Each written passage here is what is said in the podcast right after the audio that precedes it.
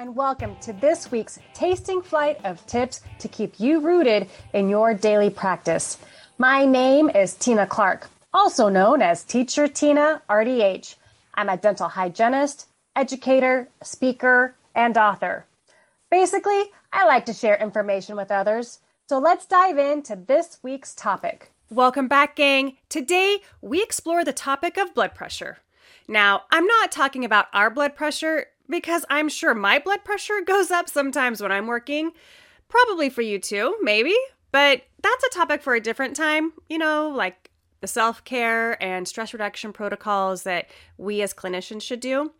What I'm talking about is more for our patients' blood pressure and understanding the importance for them, but for us too.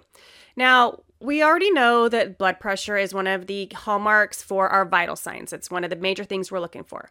That, along with pulse, and we can't forget about temperature and respiration too, right? Those are all vital signs. But blood pressure can help us identify a few different things that we can use to help us make our decision making processes for our treatment and maybe guide the patient towards some other treatment modalities and lifestyle change which they may need to take.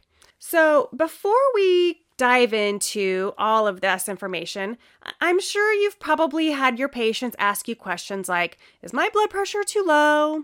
Is it too high? What's normal? Right? We get those questions all the time. So, let's kind of review what that is really briefly. Now remember, our systolic number, that's the one on top. The diastolic number, that's the one on the bottom, or systolic is the first, diastolic is the last. I always just remember D is down and that's the bottom one. So that helps me. Now, really, just as a cursory overview, what we're looking for in regards to normal is just a little bit below the 120s, maybe kind of in that 110 to 120 zone, uh, over in the 70s, like just a, below 80, maybe in the 60s, 60 to 70s, that is considered a normal blood pressure. Now, if somebody is in having a low blood pressure situation, they're going to be really, really low. Like their systolic could be in the 90s and their diastolic could be down in the 40s. So uh, we really have to kind of pay attention to that. When we're talking about elevated blood pressure, that's when we're starting to look at in like the 130s to 140s or 150s over the 80s and low 90s. Those are that's where we're getting into elevated blood pressure. Uh, want to think about rechecking the patient's blood pressure and probably say, hey, you probably should talk to your primary care provider about getting your blood pressure checked. Now, the scarier numbers, there's quite a range there, but I want to bring us up to the very high end. The scary numbers are when our patients' systolic numbers are like 180 or higher. Like those big bad numbers, like 180 or higher for the systolic, or if the diastolic is in that 110 or higher those numbers, especially if both of them are that way, wower, uh, those numbers are where we want to say, okay, patient, you really need to get in and seek some medical treatment right away to understand those readings. Now, I do encourage you to check them again. If you get numbers, readings like that, to wait five minutes and check it again just to make sure, uh, especially if you're using a automated blood pressure cuff, sometimes those can uh, give you a false reading, especially if you haven't been using it the way you're directed to do it. Remember, read your directions on those automated cuffs. They are all used a little differently. So double check that. But what I wanted to review with you is the importance of that blood pressure, not just in regards to a vital sign and helping to prevent a medical emergency. Remember, blood pressure is the hallmark sign of somebody getting ready to have a stroke. So if they're having those higher numbers, like the 180s over 110s and higher, I would be thinking, wow, oh my goodness, are they going to have a stroke? And I say, I don't say this lightly.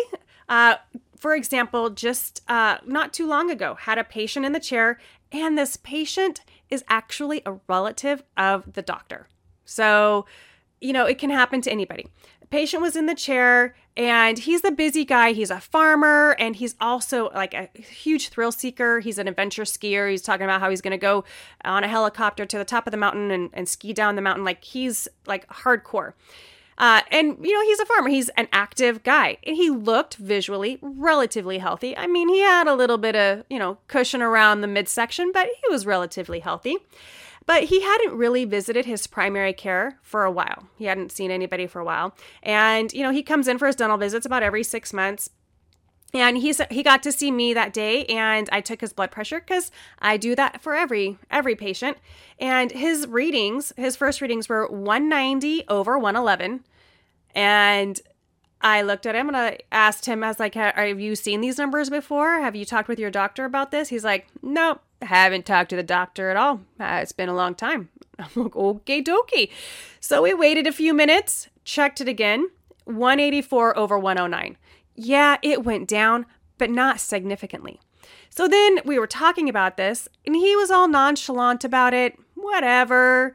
Uh, he's like, eh, I don't know if I even really need to have it be a big deal. So I had to have the conversation, right, about the importance of getting that taken care of, that our our blood vessels are like pipes kind of use the irrigation like he's a farmer he understands irrigation and like if you know if a pipe gets plugged how the pressure can back up and you can have a pipe explode. We use that analogy for him to help him understand the importance of, of going and getting his blood pressure checked. And uh, he was just like okay very very nonchalant about it. The sad thing is too is that i was looking through the dental records to see uh, what we had done for our blood pressure checks before.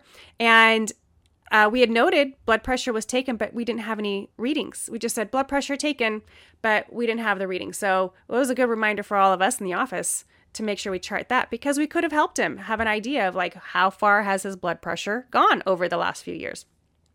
Well, long story short, thankfully he got checked out and uh, was addressed before it became an emergency. His doctor was like, You are a ticking time bomb. And so it got to be addressed before it became an emergency situation.